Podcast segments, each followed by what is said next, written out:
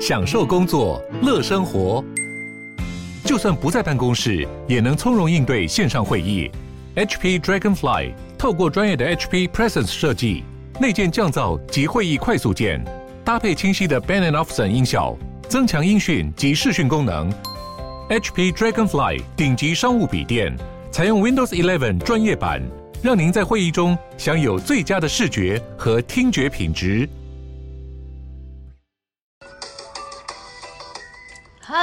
我是花。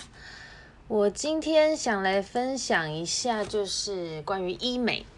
还有像是做脸啊这这些保养的经验。呃，我是大概从二十五岁开始就有固定做脸的习惯，后来我跟朋友们就是我们有迷上一阵子去做蜜糖镭射。不知道有没有听过，因为那阵子还蛮红的。然后它的效用应该就是跟净肤镭射差不多吧，就是打完你会觉得脸变很亮。但后来我觉得隔天就觉得还好了，可能那个因为它是蛮轻度的镭射，可能它就是要持续也是每个月做才比较有感。只是我们后来也没有持续每个月做，大概做了有三次吧。那后来还是回归做脸了，因为。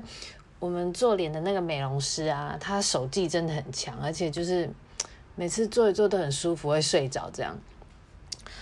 那其实这中间我们在做脸保养这中间，我们一度还是有风靡一个 Groupon，就是那种团购体验券。就我刚刚 Google 了一下，发现那 Groupon 现在已经没有了。就当时就是买券啊，然后可以去各种 SPA 店，都很便宜，就尝试。按摩啊，或做脸啊，那些项目我们都有做过，但是绕了一圈，我后来真的还是发现，我原本美容师他挤粉刺的技术是最好的，因为我像我们那个美容师啊，他做脸流程就是会先帮你上上一点保养滋润的，类似乳液还是化妆水那种，然后就会配合脸部的淋巴穴道一直按摩，先按摩你的脸部。之后再挤粉刺的时候，你脸上是比较有水分的，或是比较稍微有油脂的，然后挤的时候就比较不怎么痛。但是当然，如果是闭锁性粉刺，或是那时候有长很大颗痘的时候，难免还是会挤到眼角泛泪啊。只是我就是跟我外面去做那些比较漂亮的 SPA 店啊，那个比较起来，他们保养流程好像都一样，就是他们会在清洁后，你脸部很干的时候挤粉刺。那我平时我脸就是比较容易干的那种，那他们又在清洁完脸就是最干的时候直接挤，我每次感觉我脸都超痛的，而且有那种皲裂的感觉。那挤完之后就会敷脸嘛，但是我觉得不够，就是因为前面都太干了。每次他们那边这样做完，我还是觉得就是脸部不够湿润，就做完还是觉得很干涩，但是。我自己就是我们长期在做的那个美容师啊，他就是会让我的脸一直处在保湿的状态，然后自然就会很放松。他按摩完脸之后还会按肩颈，我觉得都很舒服。就我们后来就这样做下已经好多年了，就已经变得都好朋友了。因为好朋友在那边做，然后跟美容师就大家的朋友圈都重叠，就很熟这样。那我们每次做脸都是在聊近况啊。然后烦恼或是一些琐事，还会资讯分享，因为他认识很多客人嘛，就是有这些不同产业的资讯分享，其实就还蛮舒压的。OK，后来就是渐渐不是微整形这个词越来越流行，我那时候就开始有对玻尿酸很好奇了，一直想试试看。哎，应该是说就是三十之后，三十岁之后，我们朋友就是。聊天的时候开始有个共识，就会觉得，诶，为什么我们现在拍照怎么拍都没有以前好看呢？就不知道为什么，就觉得脸好像松了，然后就开始用修图软体啊，这也很以前不是有什么无他，但是我不真的不太会修，不知道怎样修才会自然，就是我的照片看起来就就假假的，就是一看就是好像有点曝光过度，或是眼睛会分很开，我就很不喜欢那种感觉。然后我就这样又开始注意生活周遭各种医美的资讯啊，越注意就会越想尝试。后来有次就是看到御姐爱，她办了一场活动是介绍医美的，她跟美无极诊所的林医生一起合办一场沙龙演讲，就是讲跟美啊有关的题目。我记得是办在一个很高级的私人书店，是书店咖啡厅那种。然后那一场参加的人感觉都很贵妇，他还有附高级的下午茶点。啊，御姐爱和林医师本人就是看到他们本人都觉得哇，美得闪闪发光，就是真的会很白亮那种。然后林医师他很客观的介绍人体啊，随着年龄、皮肤松弛跟骨头一起老化的过程，还有一些健康的保养观念。就是算是还蛮客观的介绍老化跟医美项项目的搭配，但是完全没有推销的感觉哦。就是在那边，大家也是借着这机会问了很多跟医美有关的问题，最后他们还有送他们诊所的保养体验券。其实我觉得这才是最强的行销手法，就是因为这个机会、这个契机，我之后就鼓起勇气去林医师的诊所就去咨询，然后顺便做那个保养体验嘛。那因为我的朋友里面都没有人做过医美啊，也没有真的有人觉得他们需要做，所以当时就是只有我一个人率先尝试。那去咨询的时候，医生他评估我，就是觉得我最需要的就是肉毒，而且也是最经济实惠的，因为我很常大笑，那鱼尾纹、皱鼻纹、抬头纹都很明显。打完之后呢，眼皮也会有一点点拉提的感觉，不是像变凤眼那样，就是。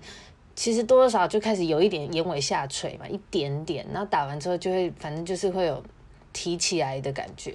然后医生说这样视觉年龄，他觉得至少可以减五岁。我试过第一次之后，我就食髓知味了。之后就是又尝试了玻尿酸填补夫妻宫，因为我最一开始其实就是想先打玻尿酸补夫妻宫，就是两边的太阳穴啦。像之前就是有看那个。新新闻有报道说李玉芬好像有被报道说有去打打夫妻宫一样的样子，因为我太阳穴很凹，就是而且我又看了什么面相学啊那种说法，说那边是夫妻宫，如果凹的话，好像感情运会不好之类的，所以我就很在意。而且太阳穴凹的话，其实真的如果头发绑起来，人看起来就是显老。我好像就是我记得那次打花蛮多单位的玻尿酸，把两边太阳穴填补起来。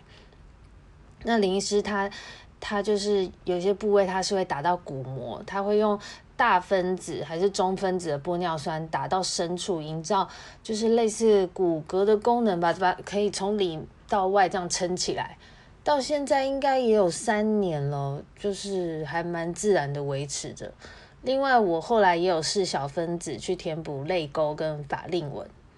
其实就是我身边除了一些比较敏感的朋友，他没有看出来，就觉得我刚打完两周内好像哪里怪怪的，其他人都觉得蛮自然的。我有些很熟的朋友，他根本看不出来。就是后来，但是我后来陆续有听到一些比较不熟的同事啊，